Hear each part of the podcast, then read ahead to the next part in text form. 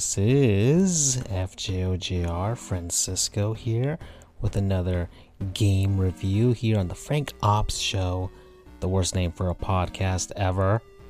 This time I've got quite a doozy Metal Gear, Metal Gear 1, the first ever game released in the Metal Gear series, released in 1987 in Japan for the MSX. However, there were other versions released Commodore 64, the Nintendo Entertainment System. However, the NES version is actually a different game than the MSX. Sort of the same storyline, but levels changed, the music has changed, so much so that you could consider it an alternate version of this story. So, I'm not reviewing that version of the game. I may have to play that one separately. However, this version of the game has been re released since the 1980s. It's on PC, it's on the PlayStation 2 via Metal Gear Solid 3, and it was re released on the PlayStation 3, PlayStation Vita, and Xbox 360 on the Metal Gear Solid HD collection, and one last time on the Metal Gear Solid Legacy collection on the PlayStation 3. So I did review the PS2 version of this game, so that's what my experience will be about. Anyways, it's on the second disc of Metal Gear Solid 3 Substance. It is fully translated into English as it was released in Japan initially, so everything has also been reworked for the PlayStation 2 controller as well, so you can control everything as we're not on a keyboard and mouse like it was back on the MSX. And we'll go from there. Well, as far as the storyline is concerned, this game falls after Metal Gear Solid 5, The Phantom Pain, and before Metal Gear 2, Solid Snake, for the MSX as well. So that's where we're at the main character of this game is Solid Snake. This is his first ever appearance in the storyline as well as the entire series.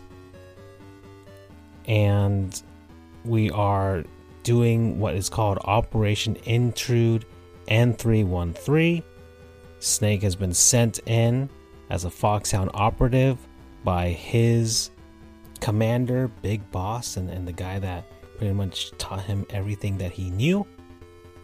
And he is going into Outer Heaven, the fortified state somewhere in South Africa.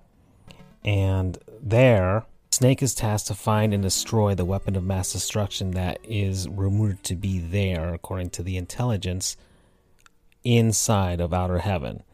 Initially, Foxhound, which is the special forces that unit that was told to go in there sent in Gray Fox. However, Gray Fox was captured, and now they're sending in Solid Snake in order to find out what's gone down. Gray Fox's last message was a transmission scrawled Metal Gear. So that is the title of the game, and that's what we're trying to find out. As far as the gameplay is concerned, you control Snake as far as the console versions of this, you control him with the D pad, you move him around and stuff like that. He also has a punch button and he has his inventory where he has his weapons and he also has his other items that you'll be collecting along the way as you go through Outer Heaven. The game starts you out with Snake going through the river and going on to Outer Heaven. And this game was a revelation when it was first released because, unlike a lot of other games that were released in the 1980s, this one had more of an emphasis on stealth rather than combat, as Hideo Kojima was limited by the MSX hardware, I guess trying to render so many enemies on a screen rather than doing that, he would rather change the gameplay to you sneaking through and sneaking around. So that was the impetus for the sneaking and stealth system in this game. although in this game there isn't really that deep of a mechanic with regards to the AI. So the enemies walking around the base, they can see you only if you're within their direct line of sight. So if they're essentially directly facing you, if you're hiding behind something, they won't see you. And there's no crawling mechanic here. You are just seeing the game from a top down perspective, akin to, let's say, The Legend of Zelda.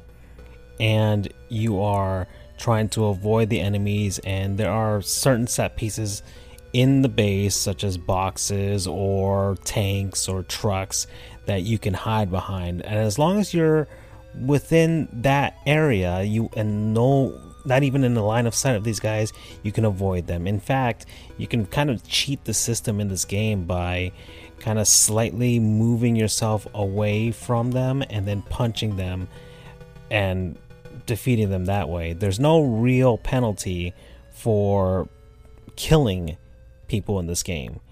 You can sneak around and try and do a pacifist run if you want to. There's enough flexibility for that.